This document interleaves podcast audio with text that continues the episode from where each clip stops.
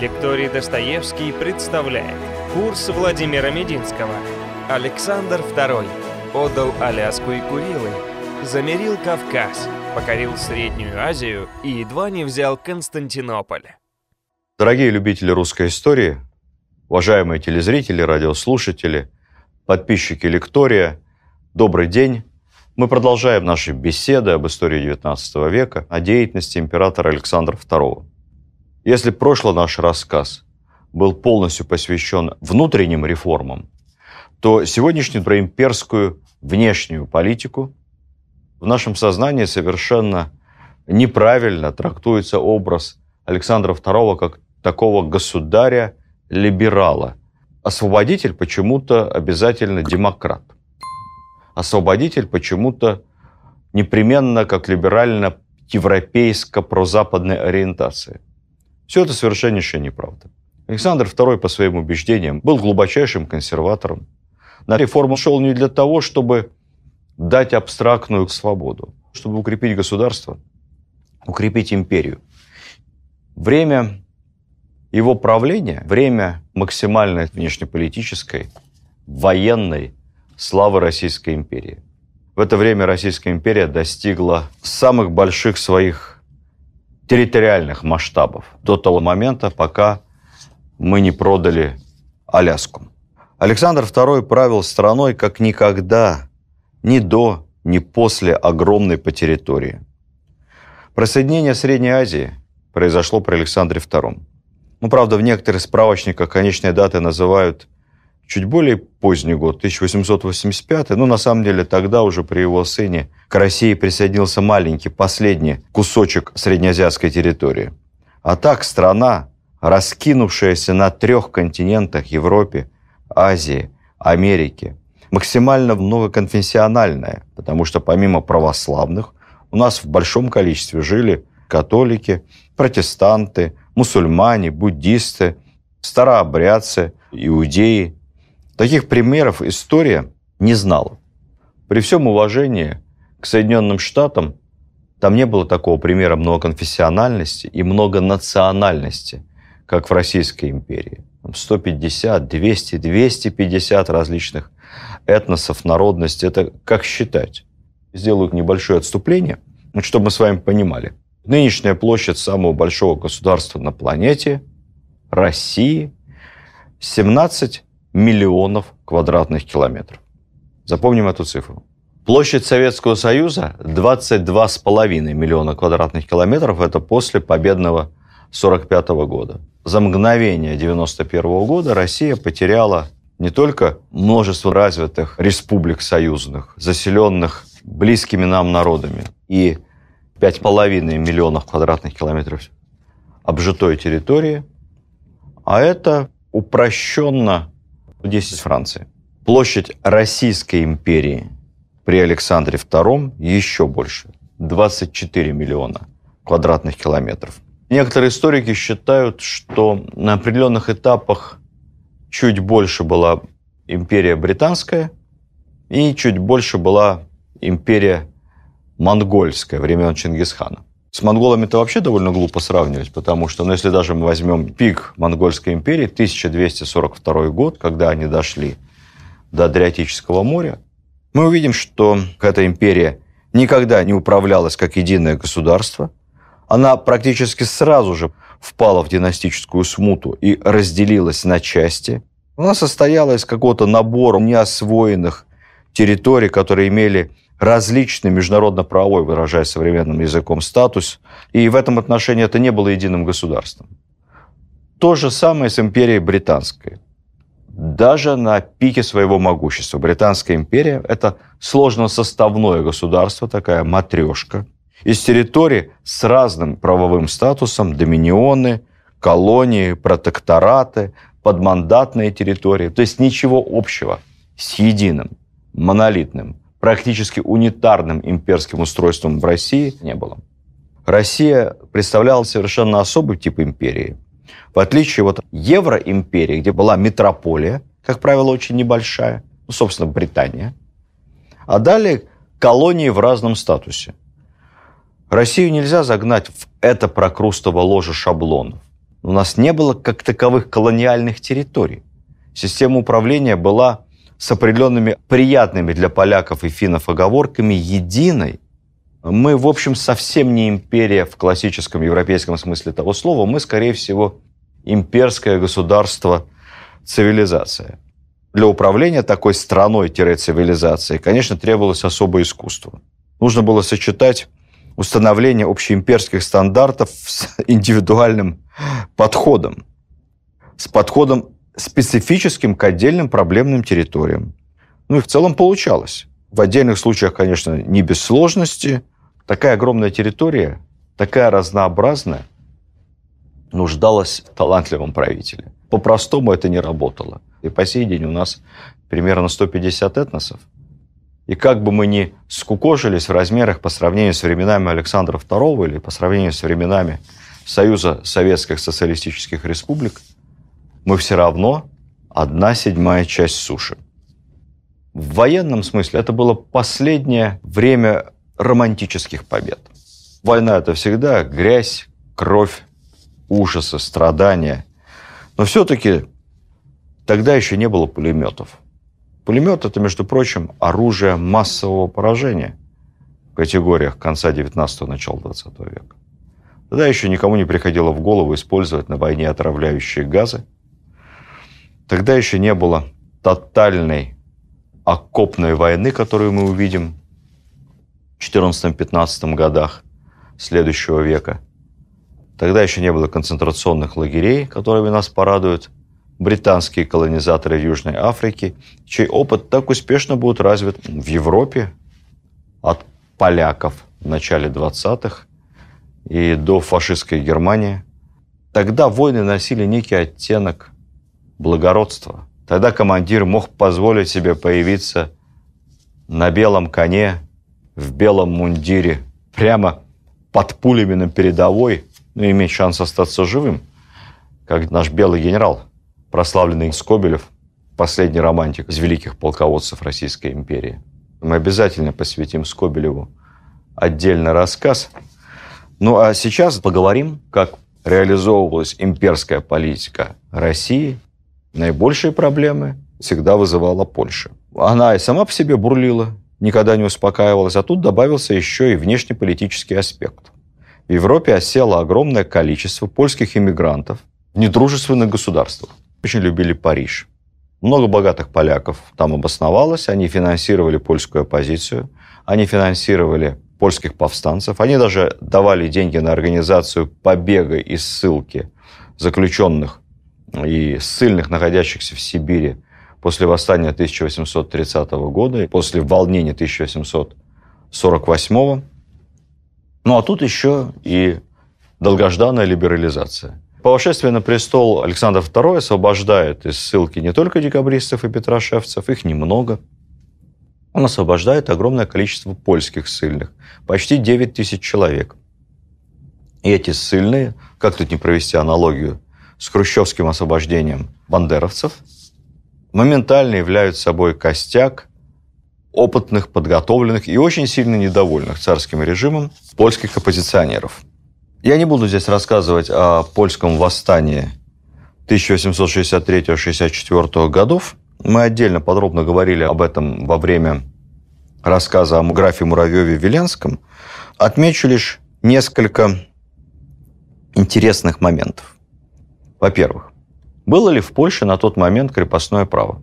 Формально не было. Наполеон крестьян герцогства Варшавского освободил в 1707 году. Но освобождение было неполным, только личным. Поскольку вся земля была в собственности шляхты, то крестьяне продолжали работать в том же формате, отрабатывать барщину, платить большой оброк. Права выкупить землю не было, делиться землей никто не собирался. Поэтому повстанцы, чтобы привлечь крестьян на свою сторону, объявили два нехитрых лозунга. Землю крестьянам, деньги шляхте. В случае победы над проклятым царизмом крестьяне всю землю получат бесплатно, а помещики получат за эту землю по максимально выгодной цене все деньги.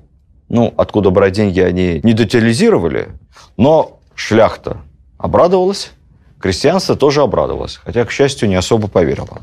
В итоге крестьян, которых было среди населения сильно больше 90%, среди повстанцев было не более одной пятой. То есть восстание носило, по большому счету, элитно-дворянский характер. Главным образом недовольными были горожане, интеллигенция, студенчество и, собственно, польское шляхетство. В конце концов, произошло нормальное освобождение крестьян уже по российской модели с правом выкупа земли. Что было еще интересного? А. Радикальные группировки, которые готовили это вооруженное выступление, были совершеннейшим образом оформлены и организованы. Восстания стихийным не было. Был Центральный комитет и был исполком. Вот любят все повстанцы-террористы, у нас обязательно ЦК и исполком. Б. Тогда появилось понятие тройки. Три человека.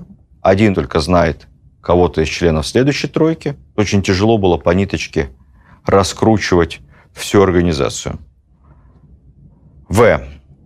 Центральная власть хотела поначалу по-хорошему и объявила своего рода либерализацию. Был восстановлен упраздненный после восстания 1730 года Госсовет. Вся гражданская администрация была руководима польским дворянством. И эти мягкие, как их называли, белые польские руководители старались добиться определенных свобод в рамках закона. Но, как это обычно бывает, хотели как лучше, а получилось как всегда. Как только официальная польская администрация решила как-то поприжать радикалов, хитрым, как им казалось, способом, объявить неожиданно рекрутский набор и чисто случайно призвать максимальное число революционно настроенных молодых людей. Служить в армии революционная молодежь не хотела. И это стало, собственно, триггером для начала вооруженного выступления. Хитрость не удалась. Г. Носило ли восстание характер национальный? Нет. Пытались поднять и Литву, пытались поднять территории современной Белоруссии, правобережной Малороссии, и даже скоординировать действия с русским революционным движением, с землей и волей и поднять восстание в Поволжье. Могла бы получиться драма похлеще Пугачевщины. Это не была регулярная армия, это были такие лесные братья. Зачастую днем они выглядели мирными гражданами. А потом наносили удары по гарнизонам, помещичьим усадьбам, лояльным царскому руководству, сжигали православные храмы. Общее число повстанцев тысяч 50 человек. Общее число ссыльных и приговоренных к разного рода наказаниям порядка 38 тысяч, почти поголовно все католики. Как ни странно, старообрядцы, их много очень было в северо-западном крае, не поддержали восстание. Православные тоже восстание не поддерживали. Очень эффективно с восставшими боролись рублем. Помимо каких-то уголовных наказаний, секвестр, конфискация имени – у шляхты. Это заставляло сразу же задуматься. Царский режим был милосердным, декабристов отправляли в ссылку, а вся собственность за семьей сохранялась. Герцен, были попытки отобрать у него имение, и то неудачные, но с поляками поступали жестко. Ссыльный, участник восстания, имение конфискуется в казну, земля раздается крестьянам. Поэтому главным результатом польского восстания стало то, что жизнь крестьян существенно улучшилась. Реформа там проводилась на лучших условиях, чем в Центральной России. Они получили существенно больше земли за счет конфискации имений восставших и более справедливого перераспределения земельных наделов. Ну и неудивительно, что портрет графа Муравьева-Вилянского очень часто вырезанный из журнала либо из газеты в аккуратненькой рамочке – висел в крестьянском доме в северо-западном крае, где-нибудь прямо рядом с иконами. Вещь совершенно невозможная, где бы то ни было еще.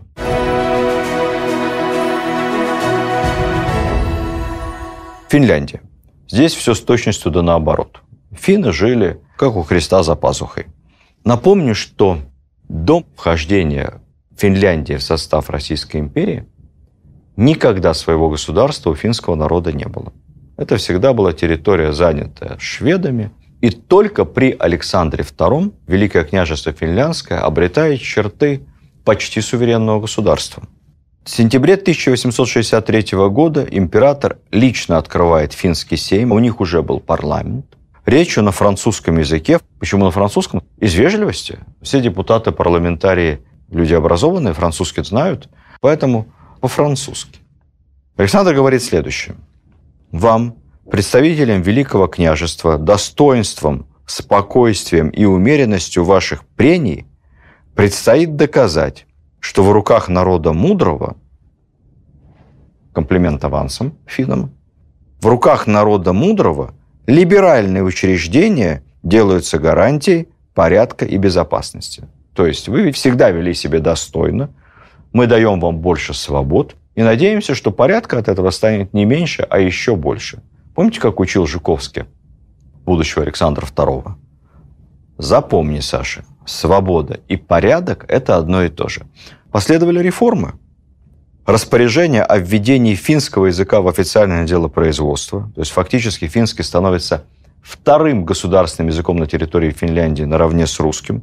Я напомню, что до этого финский язык вообще никогда не признавался, и ни один швед финский в принципе не учил. Далее, финская марка отвязывается от рубля и становится, по сути, самостоятельной валютой издается так называемый Сеймовый устав. Фактически это Конституция Финляндии.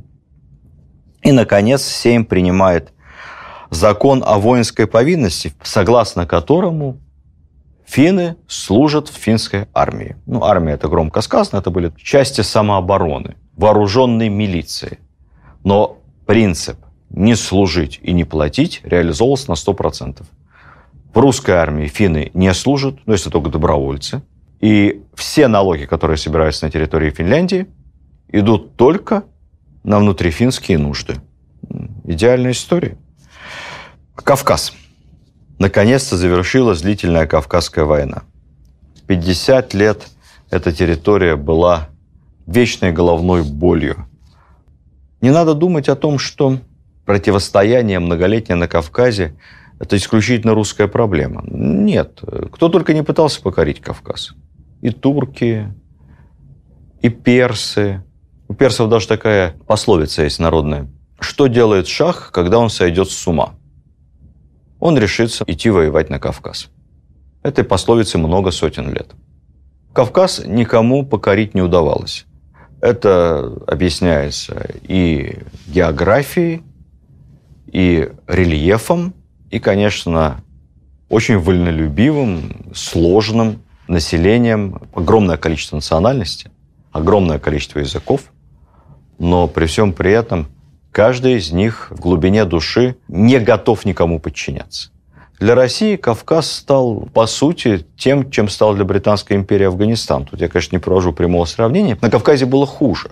У местных народов значительно выше общекультурный уровень, значительно глубже традиции, значительно выше грамотность и значительно выше уровень боевого искусства. Поэтому воевать нам на Кавказе было намного тяжелее, чем англичанам в Афганистане. Вот англичане сколько десятилетий не пытались, так Афганистана не покорили. Россия договорилась с мятежными кавказскими народами и с кавказскими элитами, и Кавказ замирила. Вот это замирение произошло в годы правления Александра II, благодаря его тонкой политике. Кстати, посмотрите, кто не видел неплохой фильм «Аманат», про сына Шамиля, который воспитывался в Петербурге, потом вернулся на Кавказ. Настроение, царившее среди горцев, показано довольно точно. Собственно, фильм снимали сами кавказцы, они э, делали это с любовью и с пониманием своей истории. В 1859 году в ауле Гунип Шамиль был пленен, и по распоряжению Александра II к пленному отнеслись не как к пленному, отнеслись как к главе иностранного государства процессе доставки в Центральную Россию непременно банкеты, осмотр достопримечательностей. По пути к новому месту жительства, которым была определена Калуга, Александр II лично встретился с Шамилем близ Харькова, где в честь его был дан не просто обед, но и военный парад. Содержание Шамиля, хотя многие говорят Шамиля, мне кажется, тут оба варианта возможны, брала на себя правительство России. Александр II разрешил взять более 20 человек ему с собой. И, конечно, в этом был тонкий политический расчет. Было несложно его застрелить или потом судить. Но Александр прекрасно понимал, что смерть Шамиля в бою или, не дай бог, на эшафоте превращала имама в священный для горцев символ. Высылка его за границу тоже могла бы сделать его символом потенциальной опасности. Была найдена золотая середина, ему разрешали ну, фактически жить свободно, достойно, в достатке, но как бы под присмотром.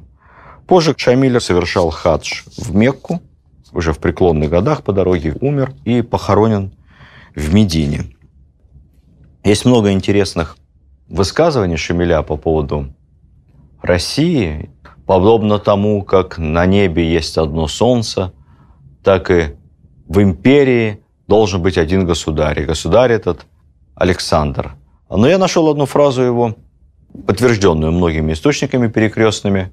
Это действительно говорит о том, что в преклонных годах старик Шамиль обрел и мудрость, и терпение, ну и, наверное, умение говорить красиво в нем было всегда. Все-таки это был харизматичный лидер. Вот что он сказал на свадьбе цесаревича Александра Александровича, будущего Александра III. Старый Шамиль жалеет, что не может родиться еще раз и посвятить свою жизнь служению русскому царю.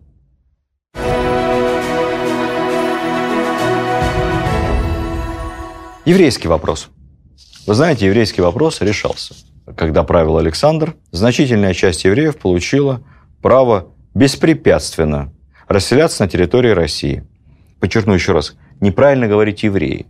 Национальность никого не интересовала. Мы говорим о лицах иудейского вероисповедания.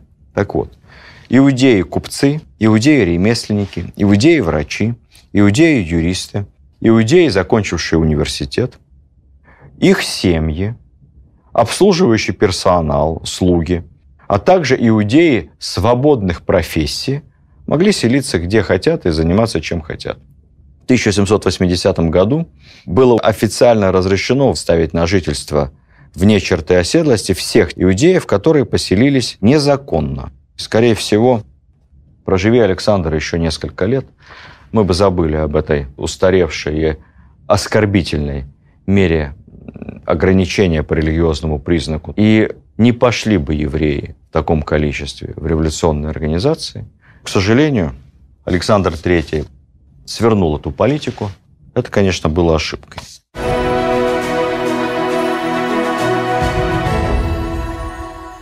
Внешняя политика. Она как бы в тени внутренних реформ, а это несправедливо. Успехи были настолько колоссальными, что их можно сравнить только с успехами времен Екатерины II. А может быть даже и больше, по крайней мере в части территориальных приобретений. Начнем с э, унизительного Парижского мира, подписанного по итогам Крымской войны. Условия были не столько тяжелыми, сколько казались нам оскорбительными. Необходимость поступиться своей территорией, лишиться возможности содержать военный флот либо военные базы в Черном море, снять любые ограничения на внешнюю торговлю. Все это казалось нам невероятно унизительным. Одним из самых неприятных стало формирование коалиции против России, Франция, Англия, Швеция и Османская империя. Политика Александра была простая. Ну хорошо, если вы все против меня, мы договоримся с вашими прямыми конкурентами. И сделали ставку на поддержку Пруссии. Пруссия в этот момент энергично расширялась, объединяла э, германские земли. А затем, что последовало? Франко-прусская война, Седан, плен Наполеона III, полный разброд шатания во Франции, Парижская коммуна, кровавый карлик Тьер, это я не страшно выражаюсь, это просто цитирую Карла Маркса – Франция статус великой европейской державы теряет. Настал тот момент, когда можно выбить слабое звено из цепи союзников и восстановить статус-кво. 19 октября 1770 года князь Горчаков, министр иностранных дел, направляет российским послам циркуляр, в котором говорится, что Петербург не считает себя более связанным обязательствами, ограничивающими права страны на Черном море. Этот циркуляр вызвал большой шум в европейских столицах. Но, вопреки всем опасениям, момент был выбран удачно, и все ограничилось войной на бумаге. Пошумели, пошумели, и все. Царило искреннее ликование. Дело в масштабе национальной обиды, поэтому отказ от всех связывающих Россию обязательств воспринимался... Вот представьте, что Россия отказалась от Беловежских соглашений. Представить это, конечно, невозможно, это фантастика. Но национальный подъем был вот таким. Поэт и дипломат Федор Тючев писал, «Да, вы свое сдержали слово. Не сдвинув пушки, ни рубля, в свои права вступает снова родная русская земля, и нам завещанное море опять свободную волной, о кратком позабыв позоре, лобзает берег свой родной. Это была победа, но это далеко не все. Первое. Именно в царствовании Александра II к Российской империи присоединяется Бухарский Эмират, Каканское и Хивинское ханство. Наши войска выходят к Памиру. Это означает, что вся Средняя Азия, Туркестан, как говорили тогда, становится российским. Второе. В результате политики Александра, плодов усилий еще одного нашего, надеюсь, будущего героя, Николая Муравьева-Амурского, к нам официально присоединяются громадные территории на Дальнем Востоке. Происходит это вообще без войны. Серии удачных переговоров и правильно подписанных и сформулированных мирных трактатов. Мы получаем территории современного Хабаровского края, Амурской области, Еврейской автономной области. И все Приморье в 1860 году в бухту Золотой Рог прибыло воинское подразделение для основания военного поста с многозначительным названием Владивосток. В сети в интернете разгоняются всякие байки, что некий китайский генерал подмахнул договор, не читая, потому что Муравьев его перед этим сильно напоил страшной русской водкой. Это все полная глиматья. Договор был для Китая выгоден, потому что таким образом Китай фиксировал границу на севере, получал союзника, он не отказывался от территории, отказывался от спорных территорий, претензий на которых он все равно никогда не смог бы реализовать. И это был действительно договор мирный, который обеспечил длительное мирное существование между Россией и Китаем. Абсолютно взаимовыгодный договор. Но а говорить о том, что Муравьев напоил какого-то китайского генерала, может только тот человек, который никогда не пил с китайцами. Далее. Были предприняты усилия по установлению торговых и дипломатических отношений с Японией. Проведено четкое разграничение границы. Суть в следующем. Мы отдали японцам Курильские острова – в обмен на переход в полное владение России Сахалина. Дело в том, что на тот момент Сахалин находился в непонятном статусе совместного владения. Посты там военные стояли наши, но мы разрешали японцам свободно селиться, заниматься бизнесом, торговлей. Э, японцы предпочитали разделить, что мое, то мое, что ваше, то ваше. Мы на этот размен пошли. Тогда это казалось абсолютно естественным, но, как показала практика, не надо было отказываться от Курильских островов. Тот трактат дает возможность говорить, что, по крайней мере, часть Курильских островов, на нее Япония имеет какие-то исторические права. Это была небольшая, но долгоиграющая дипломатическая ошибка правительства Александра. А вот вторая его ошибка, к сожалению, наверное, окончательная, была уже большой – Хотя тоже казалось на тот момент, что решение очевидное, коммерчески выгодное и даже стратегически правильное. Это было решение продать Аляску. Почему коммерчески выгодное? Потому что не за бесплатно, а за большие по тем временам деньги была установлена цена для переговоров 5 миллионов рублей золотом. В итоге сторговались 7 миллионов 200 тысяч долларов золотом.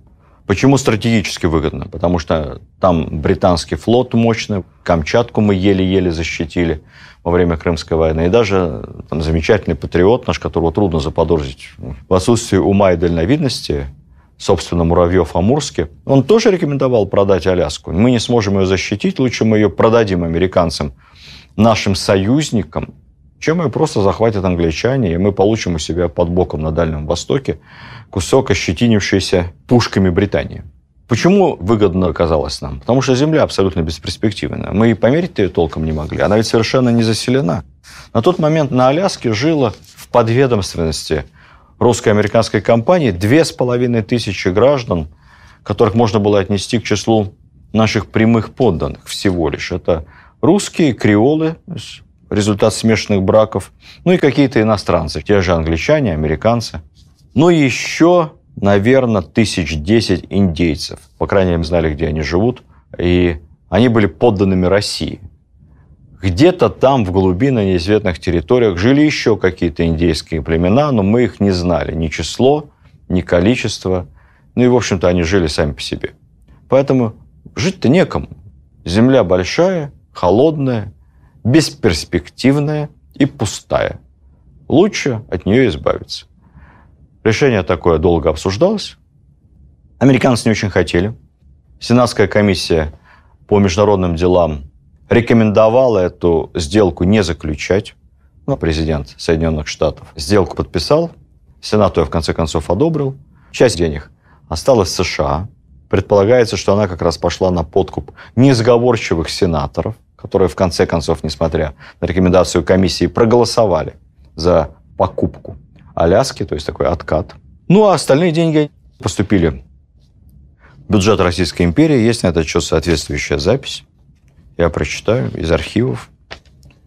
За уступление североамериканским штатам российских владений в Северной Америке поступило от означенных штатов 11 миллионов 362 тысячи 481 рубль 94 копейки. Израсходовано за границей на покупку принадлежностей для железных дорог Курско-Киевской, Рязанско-Козловской, Московско-Рязанской и других 10 миллионов 972 тысячи 238 рублей 4 копейки.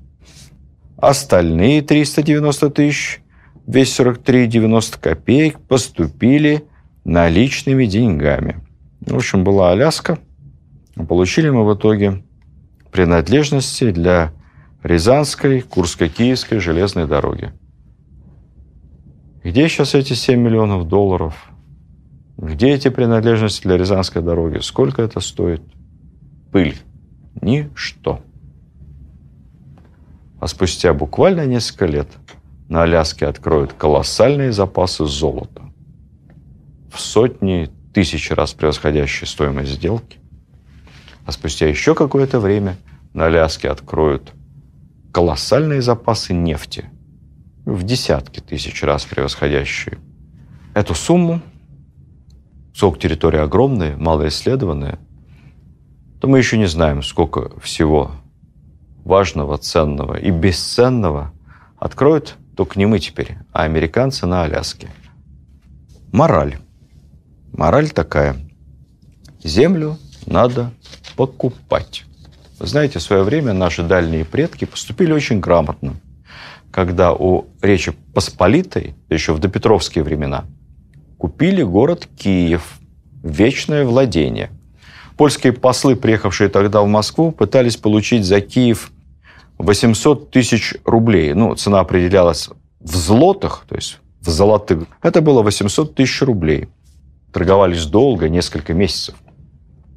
Поляки психовали, уже собирали вещи, паковали чемоданы, сундуки. Уже к дверям мы их назад. В итоге сторговались на 146 тысяч рублей серебром. Это было примерно 7 тонн, то есть можно сказать со скидкой в 70%. Мы на вечные времена у Польши Киев приобрели. И это было хорошее приобретение. Про эти 7 тонн серебром уже и забыли давно. Это когда-то казалось много. 10% бюджета Московского царства годового. Сейчас что? Пыль. Есть замечательный американский сериал. В Америке его не сильно хвалят, потому что он страшно неполиткорректный. Но, тем не менее, он очень популярен, особенно в кабельных сетях, где смотрят его простые американцы. На Оскаре вы его не увидите. Называется Yellowstone, по названию национального парка американского в штате Монтана. Кто не видел, посмотрите. Все это крутится вокруг судьбы огромного земляного владения неких фермеров. Главного фермера гениально играет наш любимый американский актер Кевин Костнер – когда пытаются его подначить, японские туристы, мол, нехорошо, когда у тебя так много земли, надо делиться, он выражает суть американской философии. Вы знаете, это не Япония, это Америка.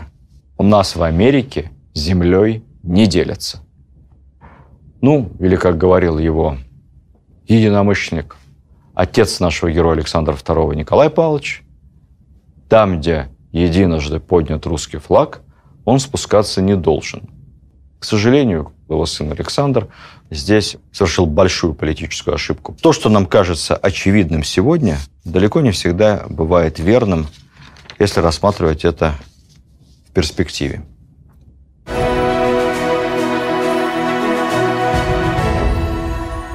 Балканы. Здесь началась большая война. Вообще российское влияние на Балканах при Александре росло до такой степени, что дочь его брата Константина Николаевича, главного реформатора, Ольга, была обвенчана с королем Греции.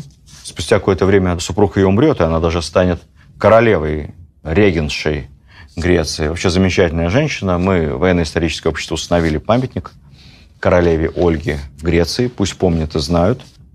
Кризис в отношениях с Османской империей нарастал стремительно. И вот то, что происходило тогда на Балканах, в какой-то степени можно сравнить с тем, что происходило с 14 по 22 год на Донбассе. Оговорюсь в какой-то степени. Началось национальное освободительное движение.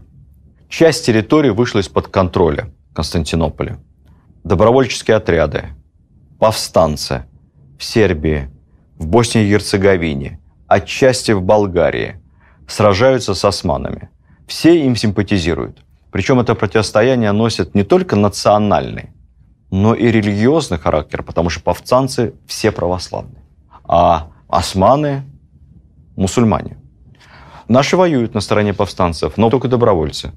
Многие офицеры императорской армии выходили в отставку и с правом ношения мундира десятками, сотнями отправлялись на помощь братьям-славянам. Но все равно их было мало. Все равно Османская империя, хорошая армия, давят, окружают. И вот повстанцы полностью блокированы и фактически на грани тотального уничтожения вместе с сотнями наших добровольцев.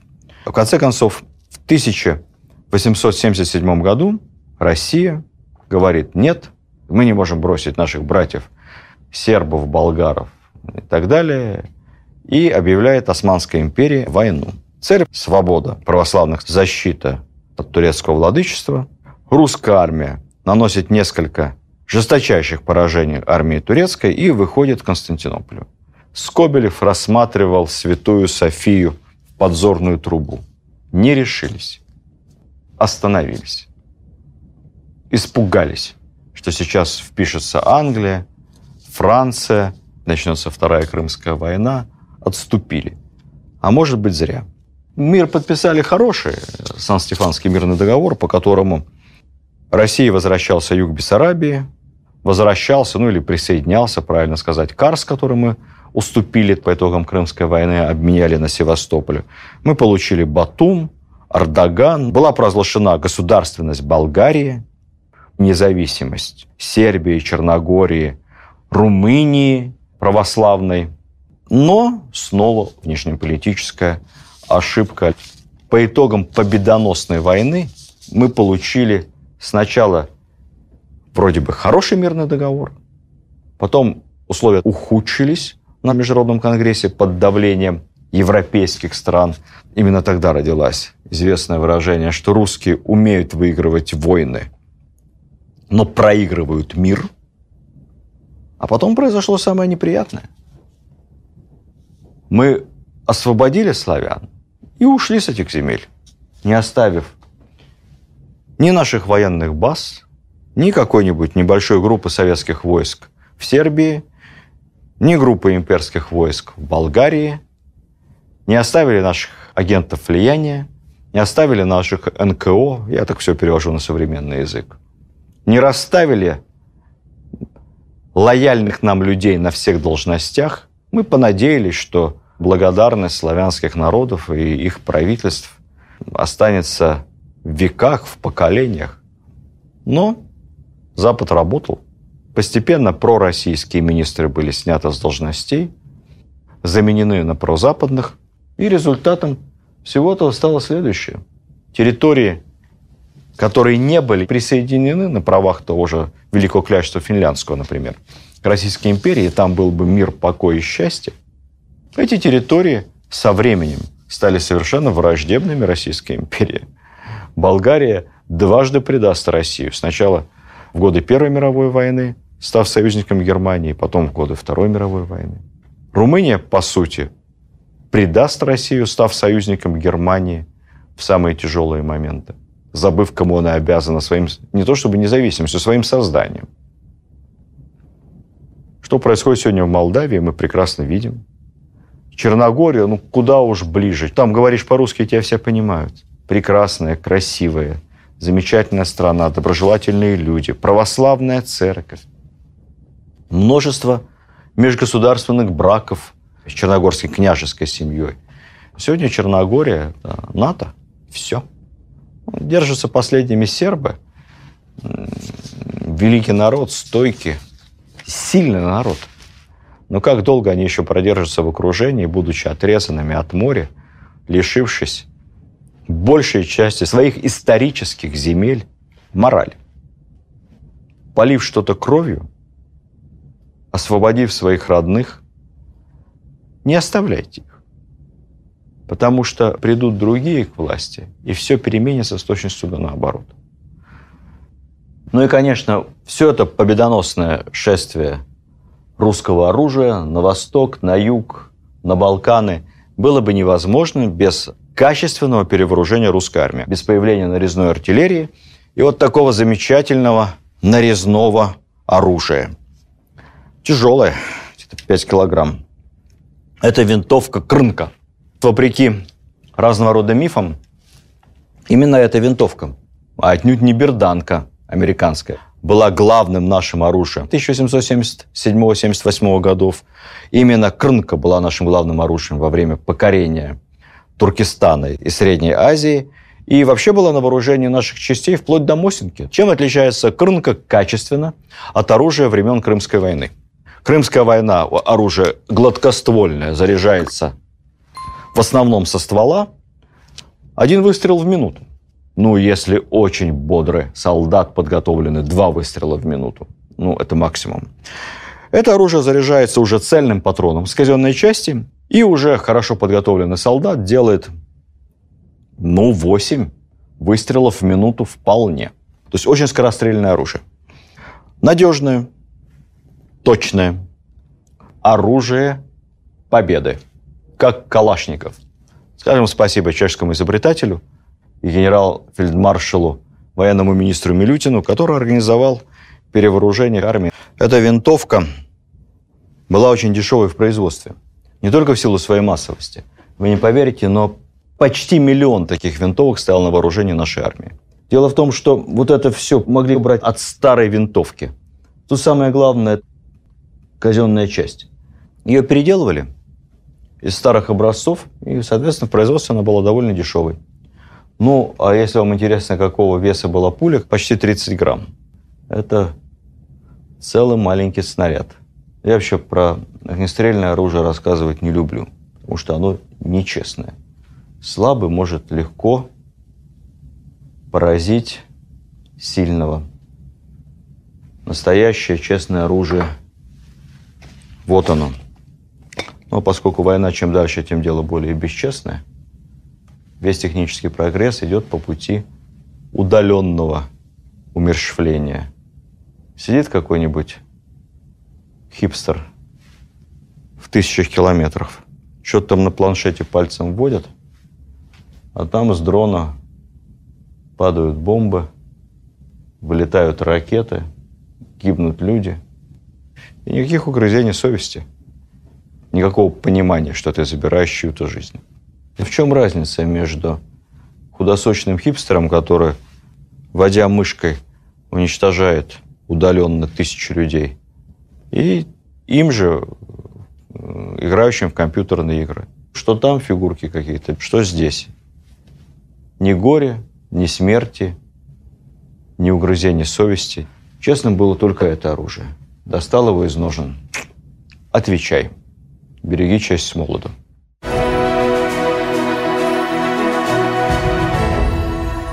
Ну и, конечно, нельзя рассказывать об Александре II, не уделяя особое внимание его личной жизни. Семья, супруга, дети, фаворитки, вторая семья. Вообще наши люди любят тех супруг правителей, а эта любовь транслируется и на самих правителей, которые не пытаются привлечь к себе избыточное публичное внимание и ведут себя скромно, как положено вторым половинкам. Посмотрите на Инна Иосифовна Ельцина. Ее все любят.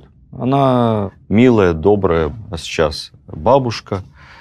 Никогда не пыталась затмить собой громадину Бориса Николаевича. Другой пример отрицательный, к сожалению. При всех ее личных талантах, образованная и во многом одаренная женщина Раиса Максимовна Горбачева. Восприятие ее среди широких масс трудящихся в то время, когда Михаил Сергеевич находился у власти, было резко отрицательным. Не потому, что она плохая, потому что много на себя берет, часто говорит, выступает публично. И вообще, кто правит страной? Она или генеральный секретарь. Такая специфика национального менталитета. Мария, супруга Александра II, вела себя скромно. Занималась благотворительностью. Курировала ведомство учреждений императрицы Марии. Пять больниц, 12 богоделен. Богодельни, то есть дома престарелых. 36 приютов, 2 института, 38 гимназий, 156 училищ и 5 частных благотворительных обществ. Все это финансировалось как из казны, по ведомству императрицы Марии, так и из ее личных денег. У нее было неплохое содержание.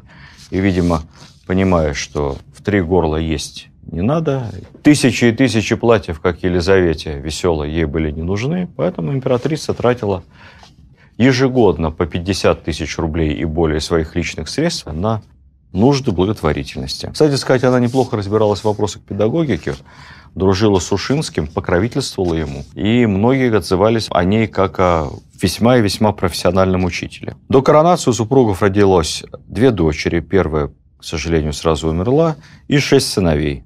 Дети приносили императору много радости, он любил проводить время в семейной обстановке. К сожалению, семейная идиллия долго не длилась. У жены рано начал развиваться туберкулез. Чехотку тогда не лечили. Последнего ребенка она родила в 36 лет и начала после этого чахнуть буквально на глазах. Александр II был мужчина видный. Его, как и отца, называли самым красивым монархом Европы. Пользовался женским вниманием и не избегал его.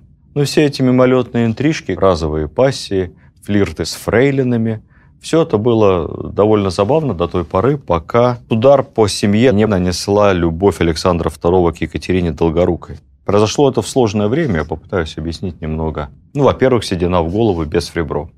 Ему под 50, и в это время мужчины нуждаются в дополнительном подтверждении своей дееспособности, своей привлекательности. Александр не исключение. Далее. Семейная трагедия. Неожиданно гибнет старший сын, наследник престола, великий князь Николай. Он профессиональный наездник, спортсмен, военный, любимец семьи, любимец высшего общества, красавец, умница. И вот на скачках падает на бешеной скорости с лошади, очень сильно ударяется. И вот начиная с этого момента какая-то необъяснимая болезнь. Ее потом назвали костным туберкулезом, не очень понимаю, что это. И была ли данная травма причиной наследник престола чахнет на глазах. Скончался Николай, все это еще более усугубило здоровье матери, которая и так очень себя плохо чувствует. Сам Александр II в шоке находится. Сложная ситуация в стране, постоянный стресс, реформы идут тяжело, большое сопротивление общества. В этот самый момент во время регулярного обеда в Смольном институте, императоры по традиции патронируют Смольный институт, он разговорился с молоденькой красивой девушкой, ей 17, ему под 50, Зовут ее Катя Долгорукая, из более чем знатной семьи, но бедное ответвление этого рода, небогатые совсем родители. Император мог себе позволить все, если бы хотел. Но не хотел, не хотел давить. Она им восторгается, они как бы случайно встречаются в летнем саду Петербурга, прохаживаются по аллеям, о чем-то беседуют. Это длится год. Местные говорили, петербуржцы, государь прогуливает свою демуазель. Он делает ее фрейлиной императрицы. Что такое фрейлина? Фрейлина с немецкого фройлен – девушка. Это должность. За нее платят деньги. Стать фрейлиной во дворце, будь то императрицы, либо великой княжны, это большая честь. Мечта выпускниц Смольного института вне зависимости от знатности. Фрейлин было немного. Фрейлин на общественных началах могло быть много. Что такое фрейлина на общественных началах? Ну, это как помощник депутата с удостоверением, общественный помощник. Он может войти во дворец, потанцевать на балу, выполнить какие-то протокольные поручения. Фрейлина штатная получает денежное содержание довольно существенное. У нее жилье, Постоянно, скромно, небольшая комнатка, по-моему, даже с каким-то общим душем, туалетом на этаже. В крыле Фрейлин в Зимнем дворце. Служат они до замужества. Потом они должны перейти в другую категорию. Было пять видов придворной службы для женщин. Либо для незамужних, либо для замужних. Их немного. Например, у супруги э, Николая II, так сильно забегу вперед, вообще было всего-навсего, по-моему, три или четыре фрейлины. Максимально в начале 19 века при Павле, несколько позже, при Николае, штатное число фрейлин могло достигать 30. Но это не значит, что они все 30 скопом ходят хором за императрицей. Нет, конечно. Во-первых, они работают посменно, через сутки. Вот звоночек, тык-тык, и через две минуты быть рядом с императрицей, где бы она ни была, в покоях, в кабинете, на улице, сопровождать, выполнять поручения, писать письма, переводить какие-то письма. Это помощник, это ассистент личный. И вот Катя Долгорукая получает престижное назначение фрейлиной императрицы Марии Александровны. Уже тогда, конечно, шептались, что император к ней неравнодушен. Честно говоря, не возьмусь судить, была ли она к этому моменту уже любовницей императора, или это случилось чуть позже. Не имеет никакого значения. Фактически Александр не скрывает с ней своей связи, он уже давно не живет вместе, как муж и жена с императрицей. Да, она и не может, она очень больной человек. Ну и, конечно, появление прямо в зимнем официальной мистрессы, любовницы не добавляло здоровья. Остается только посочувствовать Марии Александровне. Он представляет свою молодую возлюбленную взрослым детям, как несложно догадаться. Детям это все не нравится. Да это вообще-то мало кому нравится. Роман Александра II с Екатериной Долгорукой длился 14 лет до самой его смерти. Никаких параллельных интриг уже ни с кем не было. Это была его единственная и последняя любовь. При дворе появление Долгорука, естественно, осуждалось. У них было четверо детей, один ребенок умер в младенчестве, вырос сын Георгий и две дочери. О них я потом расскажу, судьба их интересна. Паника усилилась когда им а, был присвоен официальный титул князей Юрьевских. Почему Юрьевские, догадаться несложно, да, потому что Долгорукие легендарно ведут свой род от Юрия Долгорукова, которому памятник у нас перед мэрией Москвы, один из символов нашего города, имя его связано с появлением Москвы в летописях. По легенде, они от Юрия Долгорукова, поэтому князья Юрьевские. Но проблема-то была не в этом. Это, как говорится, не жалко. Ну, князья и князья. Проблема была в том, что в указе дети были названы вместе с отчеством. То есть Юрьевский Георгий Александрович, Юрьевская Ольга Александровна и Екатерина Александровна. А это означало, что Александр II официально признает, что является их отцом. Возникает возможная коллизия с наследством. Шаг от князя до великого князя это царский указ. Мария Александровна болела все тяжелее. Когда она скончается, Александр II выполнит обещание, данное когда-то, может быть, еще на песчаных дорожках летнего сада, женится повторным браком. Во многих источниках пишут, что Александр грубо нарушил этику, не выждал положенный траур. Это неправда. Он дождался 40 дней после кончины – сороковин, как тогда говорили, и совершенно не публично в крошечной церкви, в домашней обстановке, сообщив об этом самому-самому узкому кругу лиц в семье, венчался официально с Екатериной Долгоруковой-Юрьевской. Мог ли он подождать и дольше? Мог ли подождать год? Мог.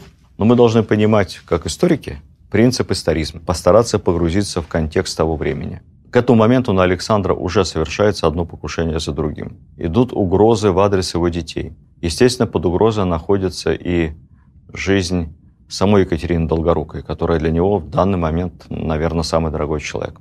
Венчаясь с Екатериной Долгорукой, Александр хотел каким-то образом ну, обезопасить ее будущее, насколько это возможно, придать ей официальный статус – более того, когда мы говорим о том, почему он перевез ее в Зимний дворец, тоже всегда была тема скандала, ну как он так мог, не мог ли он поселить ее отдельно. Ездил бы к своей любовнице, невенчанной второй супруге, пока Мария Александровна не отошла в лучший мир, ничего бы с ним не случилось. Опять же, мы забываем, одно покушение следует за другим. И это вопрос личной безопасности не только самого Александра, но и Екатерины Долгорукой, и их общих детей. Зимний дворец к тому моменту хотя бы как-то охраняется. Говорят, что он даже помышлял о ее коронации. Может быть. может быть. Это тоже ни о чем плохом не говорит. Петр I короновал свою вторую супругу Екатерину, первую отправив в монастырь. И ничего. Более того, по закону о престолонаследии коронация Долгорукой не давала их детям никаких официальных прав на наследниками оставались дети от первого брака. Соответственно, коронация была бы лишь еще одной гарантией ее спокойствия и безопасности в том случае, если с Александром что-то случится. Поэтому я тоже в этом ничего, честно говоря, плохого не вижу. Последнее, что бы я хотел сказать защиту Александра как мужчины, потому что все его вечно эту интригу с Долгорукой оплевывают, это несправедливо. Мне кажется, что в этом отношении он просто проявил то свое мужское качество. Он же был человек мягкий, добрый, который слушал другие мнения, если это не касалось для него чего-то очень принципиального. В политике большой, если бы у него не было качества финальной упертости, как у его дяди Александра Первого, то же самое, наследственный ген Романовых, во всем мягкий, но в принципе в каком-то встал намертво. Он уперся, что мы будем отменять крепостное право, и все. Другой бы, может быть, и сломался даже такой волевой человек, как его отец. То же самое и в случае с Екатериной Долгорукой. Все до одного были против этого брака, но он обещал. И он хочет дать покой и безопасность ей и их детям. Поэтому я не думаю, что это говорит о нем плохо. Поскольку угроза гибели от рук террористов становилась все более и более реальной, он даже составил специальное завещание, обеспечивая материальное благополучие второй семьи. Я позволю его процитировать. Кавычки открываются. Государственные процентные бумаги, опись которых прилагается, помещенные от моего имени в Государственный банк 5 сентября 1880 года, это всего-навсего полгода с небольшим до его гибели, в сумме 3 миллионов 200 тысяч 975 рублей, с точностью до рубля, есть собственность моей жены и наших детей. Есть много разговоров о том, была ли долгорукая Катя такой же милой крошкой, которая не хотела ничего от Александра, не старалась ему понравиться, чем она его, собственно, и привлекала поначалу. Или была злобной интриганкой, которая выкручивала из него веревки, устраивала истерики, давила на него всячески и использовала его как мужчину.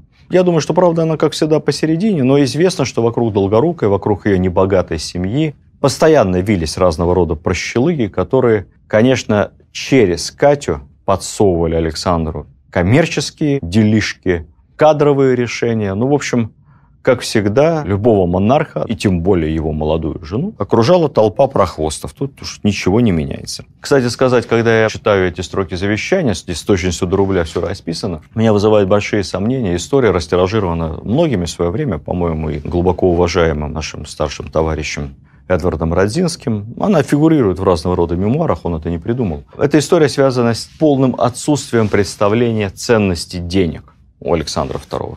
Если Петр I, как мы помним с вами, он там с точностью до деньги, до алтына, до копейки все свои личные расходы учитывал, начислял себе зарплату согласно воинскому званию или чину и аккуратно эту зарплату тратил, не имея в распоряжении весь бюджет Российской империи, естественно, никто бы ему ни одного вопроса не задал. Я здесь отсылаю вас к нашим рассказам «Петровские времена», там это и поподробнее есть, то вот Александр, он якобы ценности не представлял, вот как-то он, находясь в Париже, а параллельно в Париже как бы случайно Катя Долгорукая, Александр там, ходил с ней на свидание, один, без охраны, все это очень романтично. Ну, в лучшем случае в сопровождении какого-нибудь одного ординарца, доверенного офицера, который выполнял роль кучера-охранника. Спрашивает Александр, надо взять с собой каких-то денег, может быть, мы с Катей там сходим в ресторан, слава богу, нас здесь в лицо не узнают, или там в театр. Офицер спрашивает, ну, сколько денег взять, государь-император? Он говорит, ну, я, говорит, не знаю, какие здесь цены, но возьми с собой 1100, 100 тысяч рублей того времени. Это огромное имение под Москвой. Полная белиберда. Я в это не верю. не верю совсем. И когда ты читаешь завещание этих трех миллионов рублей Екатерине Долгорукой, это, это все он понимал. И знал он, какая цена деньгам. И не брал он с собой 100 тысяч на карманные расходы в Париж. Все это какая-то чушь, придуманная антимонархистами. Перед смертью он обратился к сыну Александру Третьему. «Дорогой Саша, в случае моей гибели поручаю тебе мою жену и детей». Наследник терпеть не мог молодую мачку, годящуюся ему младшие сестры. Тем не менее, сдержал слово данное отцу, помог решить все вопросы, связанные с недвижимостью юрьевских, после чего они, переведя деньги в зарубежные банки, навсегда уехали во Францию, чтобы не появляться, по крайней мере, первые годы в Петербурге и не быть предметом возможных интриг по части престола наследия. Екатерина Долгорукая жила долго, пережила революцию 17 года и умерла в 1922 году. Вывод. Добрый царь Александр II попытался совместить несовместимое, по крайней мере в нашей стране, совместить величие монарха и счастливую частную жизнь простого человека. У монарха права на обычную, полноценную частную жизнь нет. Такова судьба любого самодержца и самовластца, как бы вы его должность в России не называли.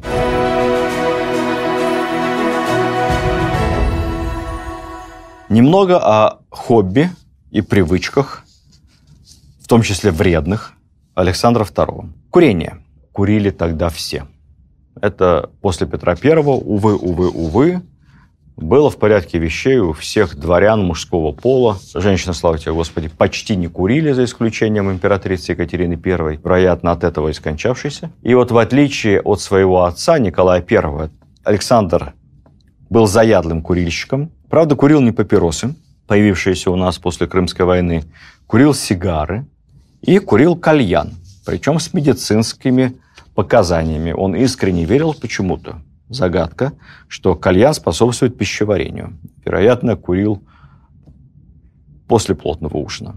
Кстати сказать, если раньше все курили как-то не публично, то Александр II ввел дурную привычку курить на людях. Никогда этого не стеснялся, это тоже считалось признаком своего рода либерализма. Дошло до того, что его внук Николай II, посмотрите, фотографий их много, он практически везде на всех фото с сигаретой не расстается. Сохранились архивные дела о выписке из Тавриды кальянного табаку для императора. Сохранились и данные об объемах. Распоряжение о, цитирую, отправлении для его величества трех пудов ширазского кальянного табаку и предписание продолжать на будущее время высылку онного в том же количестве через каждые полгода. Представьте себе, три пуда, 48 килограмм кальянного табаку только на полгода. Не могу не предположить, что никакому заядлому курильщику столько табака не выкурить, даже если вообще будет с кальяном не расставаться. Поэтому, конечно, царский табачок курили все вокруг. Мне это напоминает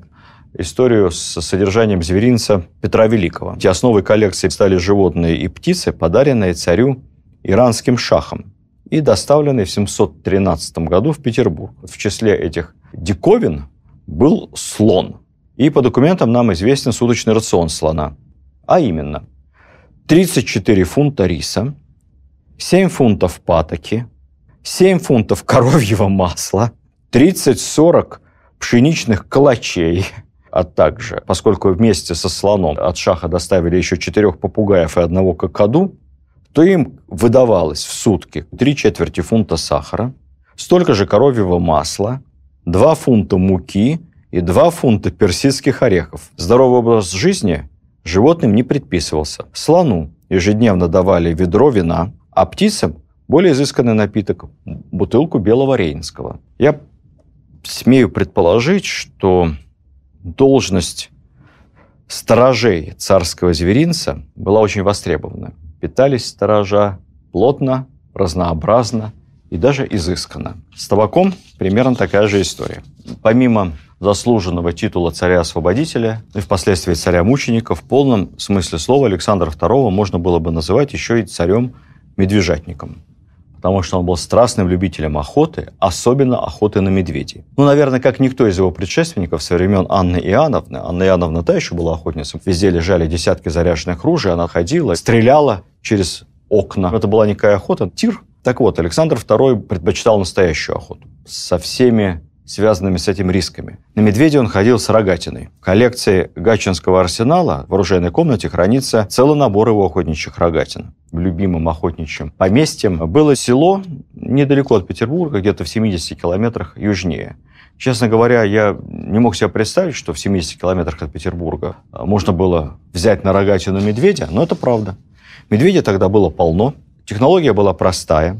Крестьяне зимой искали берлогу, Потом вызывали егеря. Егерь проверял наличие медведя, и крестьянин сразу получал за это деньги. Кстати, сказать об этой практике все знали. И был даже такой термин среди крестьян – хозяин медведя. То есть это тот самый, который первым найдет берлогу и первым царскому егерю сдаст бедолагу. Так или иначе, царь действительно был смелым охотником. Что происходило с охотничьими трофеями? Их было много. Десятки медведей были лично добыты Александром II. То же самое, что и сейчас. Делались чучело, ставились во дворцах. Шкуры были во всех комнатах, кабинетах, где был Александр II. Шкуры дарились приближенным, были и медвежьи, и волчьи. Послам любили подарить с двойным смыслом. Или какое-нибудь огромное чучело русского медведя. Или хорошо выделанную, приятно пахнущую шкуру. Точно известно, что и французские, и испанские послы, и английские такие подарки от Александра получили. Известен случай, когда загонщики гнали медведя прямо к тому месту, где стоял Александр II, но неожиданно на него выскочил с другой стороны какой-то внеплановый медведь, не то, которого пытались отследить загонщики. Александр не растерялся совершенно, принял этого медведя-шатуна на рогатину, Потом чучело его установили в дворце, там такая пояснительная табличка была. Добыт государем-императором 9 марта 1865 года близ села Лисина. Так что, возвращаясь к молодости, Александр был как раз из тех людей, которые легко могли во главе небольшого отряда казаков атаковать горцев с саблями наголо. Но не надо думать, что вот эта охота сильно отвлекала государя от государственных дел. Во время даже таких выездов, причем всегда очень кратковременных, буквально один-два дня, император государственных дел не оставлял. Вот что вспоминал егерь Михайлов. Портфель, набитый докладами министров, всегда ехал с нами вместе. И государь вечером удалялся в свою комнату и несколько часов посвящал занятиям. Чтению, разбору докладов, вниканию в проблемы, резолюции. Дежурный фельдъегерь утром вез уже смотренные доклады в Петербург. Так что, как сказал классик, у царей ну, когда это нормальные цари, которые правят, а не царствуют, выходных дней не бывает.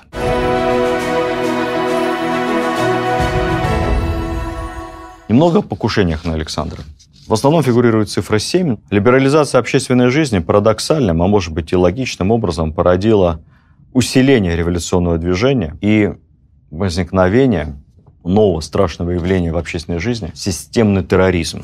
Честно говоря, я поначалу хотел ни одного имени террориста не упоминать. Какими бы идеями они ни руководствовались, пиарить, раскручивать, прославлять имена серийных убийц не хотелось бы. Но все-таки сделаю вот как. Те имена, которые не очень известны, я их называть не буду. А вот те, которые в любом случае на слуху, их именами названы, улицы, площади, набережные, им кое-где установлены памятные доски и памятники. Вот их имена я произнесу.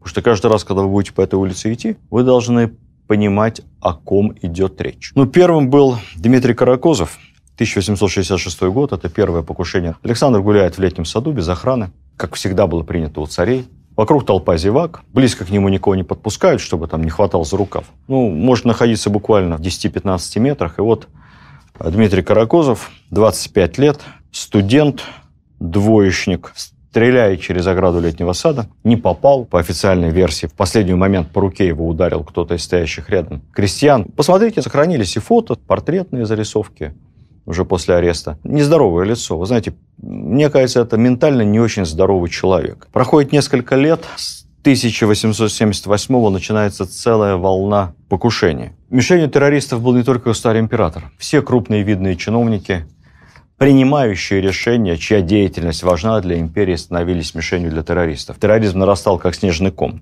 В 1878 году Вера Засулич ранила градоначальника Санкт-Петербурга Трепова.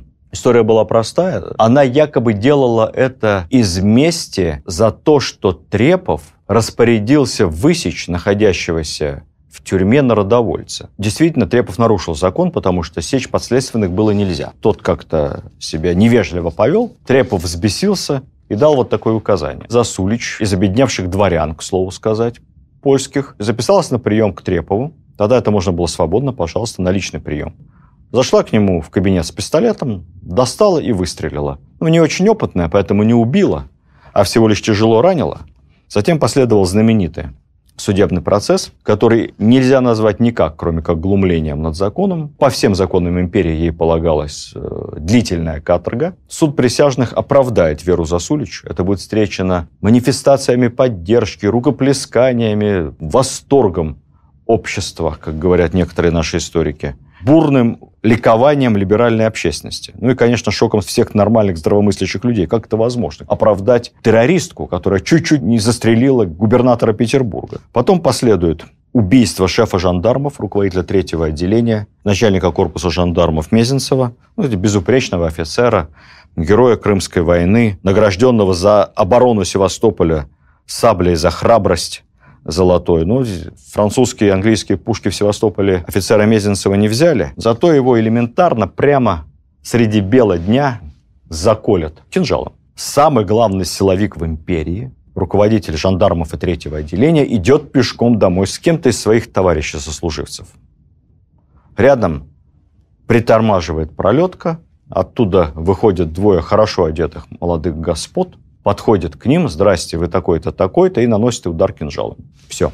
Прыгают в пролетку и исчезают. Офицер был крепкий, он каким-то образом еще смог сам дойти до стоянки извозчиков, сесть, доехать до дома, туда вызвали врачей, скончался в страшнейших мучениях. В 1879 году очередное покушение на Александра II, это через год, снова в Петербурге.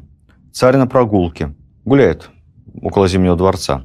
На всем маршруте всего лишь семь охранников. Капитан жандармов следует на некотором отдалении у ворот здания гвардии на набережной Мойке с расстояния в 12 шагов, 7-8 метров. Кто-то, вот тут фамилию произносить не будут, несколько раз стреляет в царя. Ну, Александр II все-таки профессиональный офицер, поэтому он знает, как уходить от выстрелов. Он начинает бежать от стреляющего, делая резкие зигзаги вправо-влево, а тот продолжает стрелять. Его догоняет этот капитан жандармов и со всего размаху лупит саблей там, то ли по голове, то ли по спине. Стреляющий падает, но потом вскакивает и окровавленный еще раз последнюю пулю пускает. Чудом не попал, хотя пальто было у царя прострелено в двух местах. Невероятная ситуация, правда? Исполком народной воли после этого постановил казнить Александра II. Все последующие покушения были уже не только делом каких-то энтузиастов, как предыдущие, но и системно организованным процессом. В конце этого же 1879 года подрывается императорский поезд, когда Александр II возвращается из Крыма. Повезло, поезд состоял из двух составов. Первый был багажным, след за ним следовал пассажирский. Поэтому народовольцы, не разобравшись, взорвали багажный состав. Этой операцией руководила большая группа террористов во главе с Софией Перовской. Александр II после этого вырвалось. За что? Почему они преследуют меня словно дикого зверя? Начало следующего года, 1880 год. Рабочий Халтурин, ну тот еще, правда, рабочий, он из семьи богатых крестьян, осел в Петербурге, вступил в террористическую организацию, и вот там под видом столера устроился в Зимний дворец и носит взрывчатку. Взрывчатку закладывает непосредственно под э, помещением столовой, где обедает царская семья. Э, в советские времена якобы рабочая смекалка Халтурина буквально идеализировалась. Именем Халтурина у нас названы десятки улиц площадей. Прозвучал взрыв, царь его спасло 10 секунд. Кто-то задержал на входе, не успел войти. Царь был весь кирпичной крошки, оглушенный, но без единой царапины. В общей сложности от этого взрыва, знаете, сейчас говорят, 300 и 200 11 двухсотых, почти 60 трехсотых. 11 солдат погибнет из тех, кто стояли на карауле в разных помещениях Зимнего дворца в районе столовой. Все герои русско-турецкой войны, награжденные всеми возможными отличительными знаками, их за особую храбрость, проявленную на фронтах в качестве награды ветеранов, определят на службу при царе, находиться в покоях внутренних Зимнего дворца. Турецкая пуля не достала, достал рабочий халтурщик, который даже взрыв не смог по-человечески организовать. Брал не точностью, а количеством динамита. Семья каждого из них будет взята царем на личное пожизненное обеспечение. Вскоре после этого Александр упразднит третье отделение, передав его функции департаменту полиции МВД. Это неудивительно. Наша великое ужасное третье отделение, совершенно крошечное, ориентированное на идеологию, цензуру, на какие-то мягкие методы, оказывается абсолютно беспомощным в борьбе с системным беспощадным терроризмом. В следующем году Лорис Меликов, новый фаворит государя, министр МВД, это самый всесильный из министров в кабинете, будучи до этого губернатором в Харькове, добился очень больших успехов по борьбе с террористами, потому что в Харькове тоже были террористические организации. Но Лорис Меликов смог, проводя такую гибкую политику, противопоставить террористов и либеральную общественность. Лишившись поддержки, террористы как-то сами по себе сошли на нет. И на территории Харьковской губернии при Лорисе Меликове все теракты были прекращены. Его взяли на работу в Петербург, чтобы постараться эту политику реализовать в масштабах всей империи. Он представит проект привлечения представителей земских и городских учреждений к обсуждению новых законопроектов. Вот этот вот проект создания некого законосовещательного органа мы и называем совершенно ошибочно проектом Конституции. 1 марта Александр будет смертельно ранен на набережной в Петербурге бомбой. В воскресенье в сопровождении небольшого конвоя, хотя до этого уже целая серия покушений, и все равно это удивительное, даже не легкомысленное, а удивительный фатализм Александра. Он едет по улице, по набережной в сопровождении всего шести вооруженных казаков верхом, несколько экипажей, еще несколько офицеров в этих экипажах. Улицы перекрывали, чтобы царский конвой мог ехать достаточно быстро, но никто не закрывал улицы от прохожих. То есть прохожих, ротозеев, зевак было полным-полно. Все возможные маршруты движения Александра к этому моменту просчитаны террористами, и везде стоят возможные бомбисты. Софья Перовская координирует эту работу. Звучит первый взрыв, несколько казаков ранены, гибнет маленький мальчик, случайный зевак любопытный. Александр жив-здоров, бросивший бомбу террорист убегает. Его догоняет капитан жандармов, тот самый капитан жандармов, который уже один раз догнал стрелявшего в Александра, помните, рубанул его шашкой. Этот самый прыткий капитан тоже догнал террористов, прыгнул ему на спину, схватил, скрутил. Александру все говорят, чтобы он немедленно уезжал во дворец. Ситуация очень опасная. Но Александр зачем-то выходит из кареты, подходит к террористу, о чем-то с ним разговаривает, задает ему какие-то вопросы, потом возвращается к своей карете, спрашивает раненого казака, как он себя чувствует. И в этот самый момент из толпы стоявших рядом зевак выходит еще один террорист. У него завернутая в какой-то платок бомба.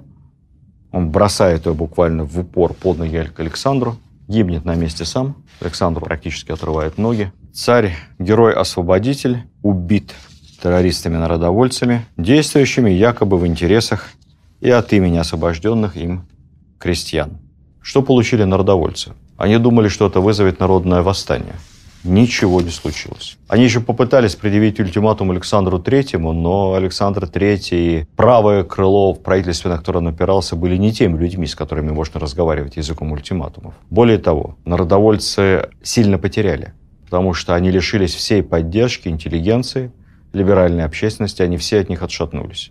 Правые, в том числе и Константин Победоносцев, который вскоре публично на совещании правительства подвергнет резкой критике все реформы Александра II, и не только крестьянскую, но и земскую, и судебную. Правые воспряли духом.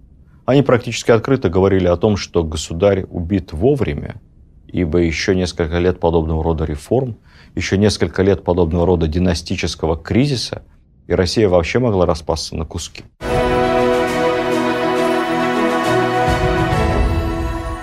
Несколько слов о памяти. Память об Александре II была увековечена во многих городах Российской империи.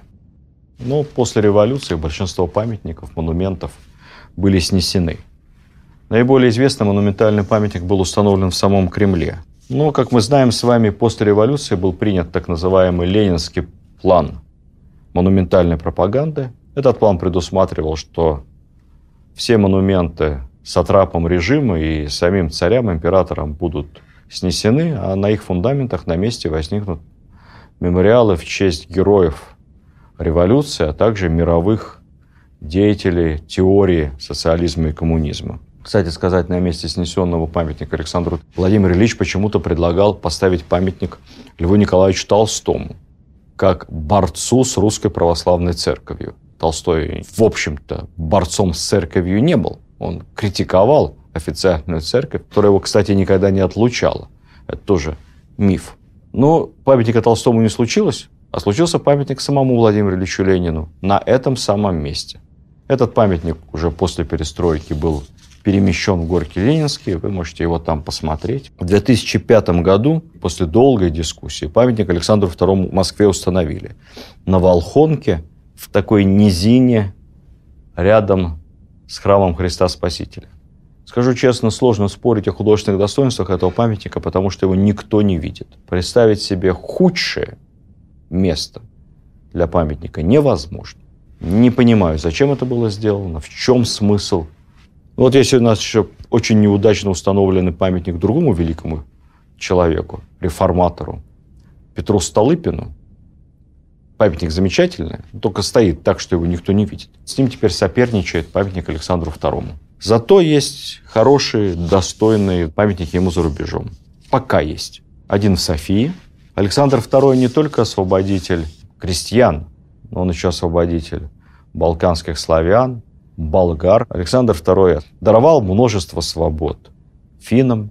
Именно при Александре II Финляндия обрела и, по сути, конституцию, и парламент, ну и почти полный государственный суверенитет. Поэтому в центре Хельсинки есть еще один замечательный большой памятник Александру II. Пока там стоит. Наверное, самым мощным и памятником, и достопримечательностью Петербурга стал собор, храм Спаса на Крови, построенный именно на том месте, где на набережной канала был убит, смертельно ранен Александр II. Если вы внимательно посмотрите, это потрясающий храм, напоминающий чем-то храм Василия Блаженного в Москве. Там изображены гербы множества губерний. Почему? Потому что из этих губерний, от земств, созданных Александром II, поступали большие пожертвования. Храм этот полностью построен на средства частных жертвователей и губернских земств, которые таким образом благодарили государя-реформатора. В 1900 1901-1902 году была общественная кампания в Российской империи.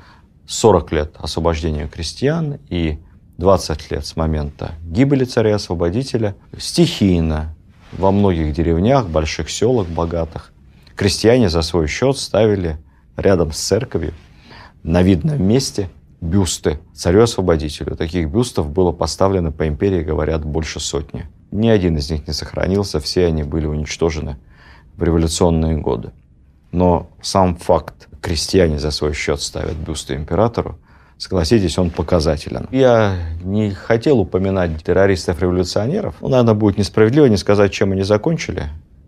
Вера Засулич, та, с которой начался большой террор, умудрилась сбежать за границу. В преклонных годах вернулась в Россию, была крупным деятелем революционного социал-демократического движения, категорически не приняла Октябрьскую революцию, умерла в 1919 году. Проклиная большевиков, она сказала, мне кажется, я прожила зря. Если я боролась за это, то это того не стоило. Организатор убийства Софья Перовская, дворянка из богатой семьи, дочка петербургского губернатора.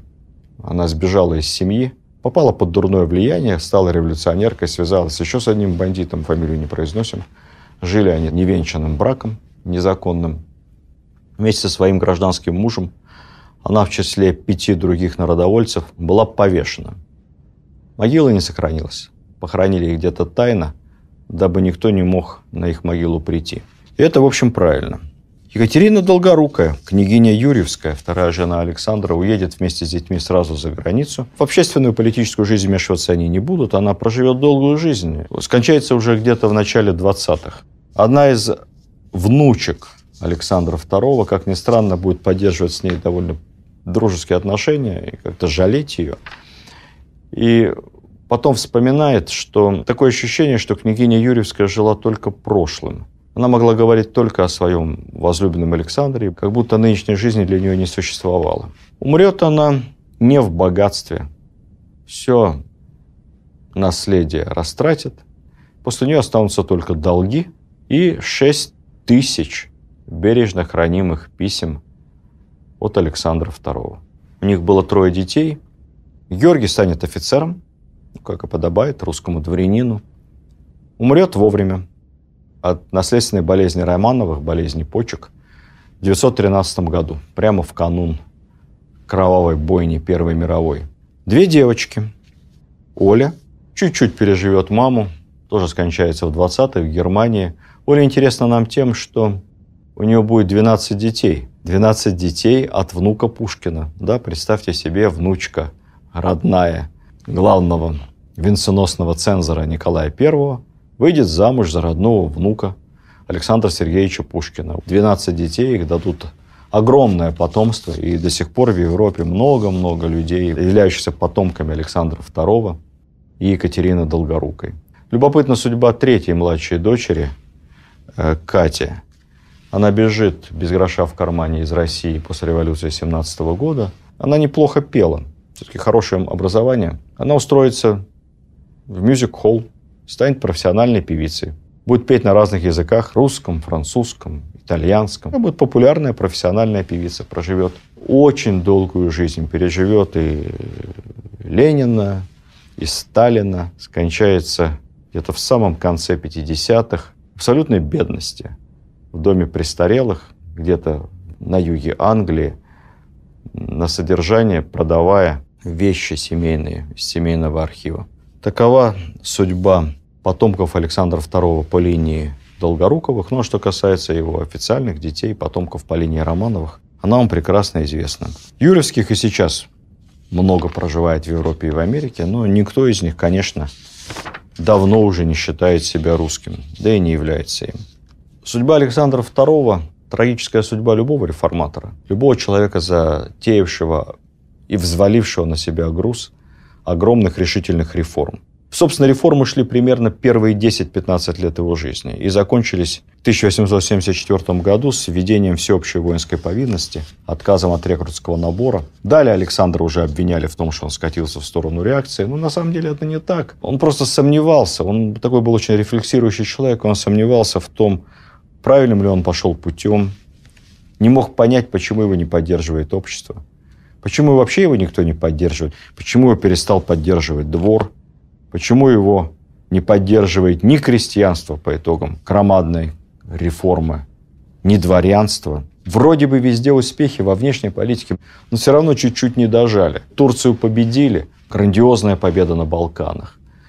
Но потом Берлинский конгресс, Объединенный Запад как-то эту победу обрезали, секвестировали. А самое главное, снова не взяли Константинополь. Снова чуть-чуть не хватило для подлинного триумфа. Александр II остался один без поддержки своей страны. Все против. Крестьяне против, дворяне против, силовики против, потому что побед, как им казалось, недостаточно. Общество, интеллигенция, пресса, все тоже против. Есть такая теория, что о заговоре народовольцев в полиции знали, но не мешали. Смотрели, как оно все обернется. Потому что так либо иначе но очень многие из людей, приближенных к власти, заинтересованы в том, чтобы курс Александра свернулся, чтобы с реформами было покончено, чтобы Россия остановилась. Поэтому народовольцам не мешали. Пусть идет, как идет. Сложилось так, что Александр был во многом обречен. Невероятных результатов его деятельности как бы не замечали. Может быть, потому что вообще великое видится на расстоянии. Но мы сегодня на большом расстоянии от той эпохи, спустя 150 лет, можем по достоинству увидеть Александра как человека сложного, мечущегося, противоречивого, но искреннего, желающего сделать как лучше, в нужный момент очень решительного. И мы можем по достоинству оценить величие этой личности, потому что только такая личность смогла провести такие великие реформы. Ну а то, что не все реформы были идеальны и удачны. Ну, идеальных реформ вообще не бывает. Зато они дают нам возможность извлечь из этого уроки и понять, зная нашу историю, что и как делать нужно, а с чем надо повременить. В этом от реформы Александра для нас огромная польза. Спасибо вам всем за любовь к русской истории. Спасибо вам за то, что вы терпеливо погрузились в такую сложную тему – я и сам не ожидал, что она окажется такой сложной. Ну и до следующих встреч. Впереди у нас решительные времена. времена Александра Третьего Россию подморозят, но там тоже будет чем гордиться. Всего доброго. Видеоверсию данного подкаста смотрите на сайте достоверно.ру.